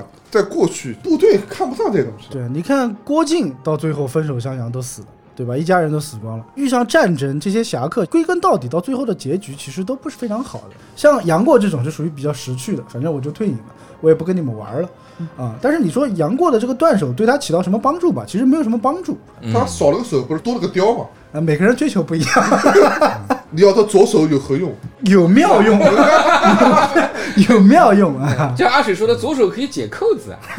左右我都手是用右手。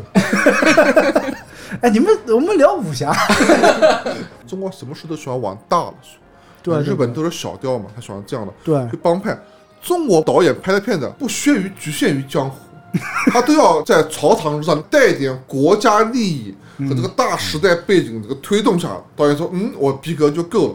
对啊中国人想讲的侠客，永远不会是讲某一个帮派底层的人，哎你没有格局， 对，对，很多人一旦到了发生的这个时机啊，就一定要把这股傲气要发出来。我觉得这个事情呢，金老先生有责任，因为他有一句话嘛，“侠之大者，为国为民”。但是你要知道，为国为民付出的代价是什么？对有可能就是家就破舍人亡。身取义了。强如萧峰，他最后不是也是生死当场？他只能用自己的死来化解这段中仇国其恨。实一直特别强调牺牲，所对，以讲一直有一句话叫“英雄无泪”嘛，不能让英雄流血又流泪，就是这个 道理。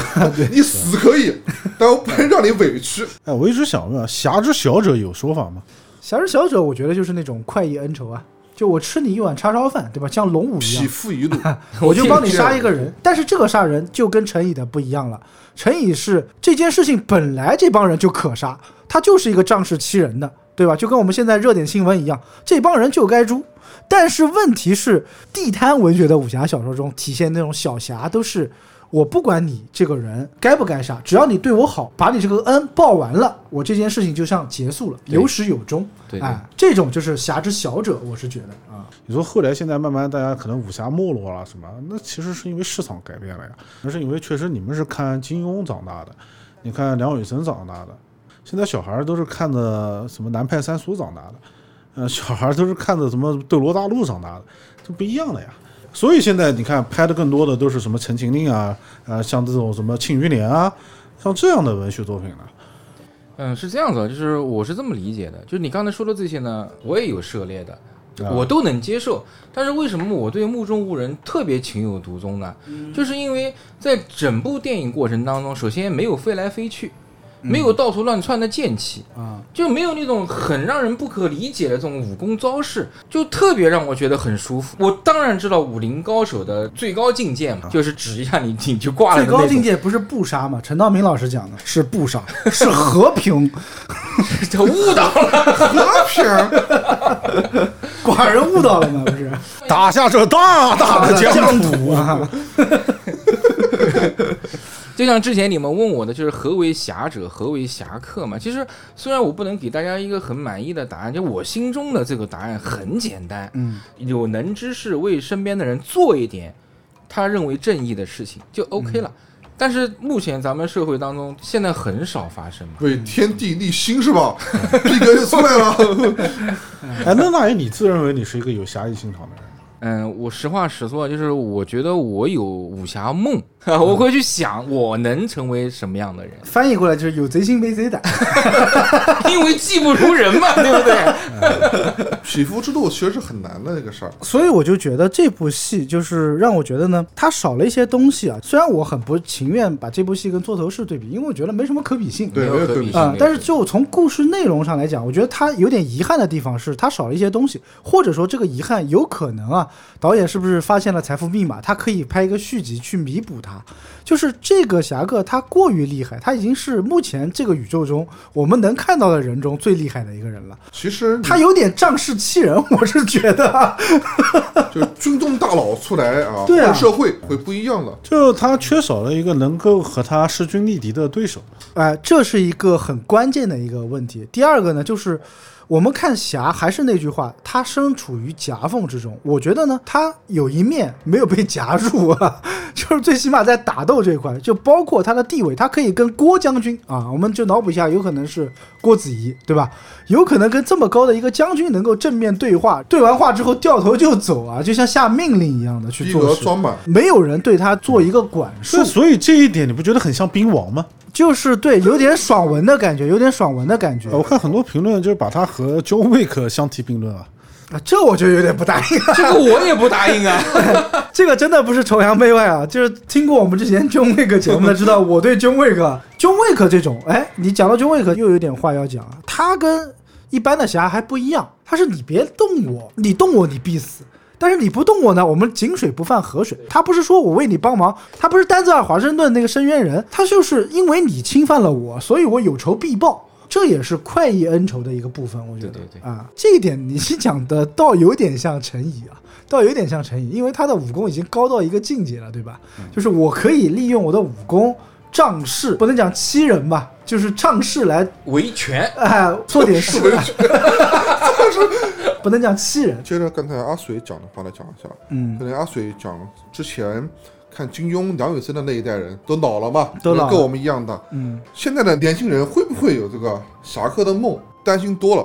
虽然说特别的纯武侠从昆仑开始后面就没有了，嗯，对对对，但是现在仙侠，包括都市爽文以及各种各样的形式，包括我们现在看到的，你看到的这个《庆余年》嗯然后其实都是有一点侠义梦的影子在里面。嗯你看了《庆余年》，它里面他妈把现在的这种民主的思想放在那儿，那在他这个年代是不是就是侠客？对，就是侠义的精神可能在传承，但是可能使用的方法哎，就是变样了，哎，年五花轻八人门还的是有。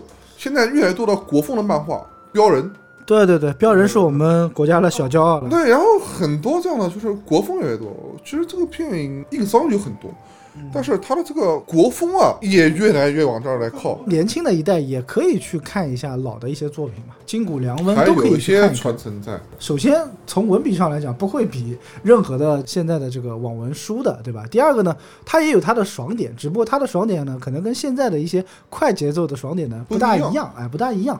但是你看进去之后，自然会得到它的乐趣。得到一股神秘的东方力量。 对，下一代孩子的侠义精神绝对是爆表。五岁女儿回家在那儿唱着《孤勇者要来嘛战嘛》，我就一头汗，你知道吗？ 就问你愿意跟我一起去学泰拳吗？他说不用，我就唱了就可以了。这一代孩子人人都是冷 锋，永远都说垮掉一代，我们八零后垮没垮？自然有他 我的就这个快成长，快了，都是这样的。 我觉得我有点快顶不住了。 丁母局啊，太惨了 你，这税还没有交完呀， 兄弟！房价又高，高考又难，还碰上了全球性的瘟疫，怎么活？毁灭吧，赶紧的，活着吧，对吧？侠就是可以让身边的人更好的活着。活着永远比死难，就像他店里面一直是向死而生嘛。对对对，对，其实我核心想表达的就是那爷里这么有侠义心肠，我最近手头有点 紧，要不要发挥一下你的侠义心肠？我请你吃碗叉烧饭。古代规矩，七进十三出。社 会人，哎，不是九处十八归吗？挚爱亲朋啊，大哥，啊，我只知道崇侯虎说过“三丁周二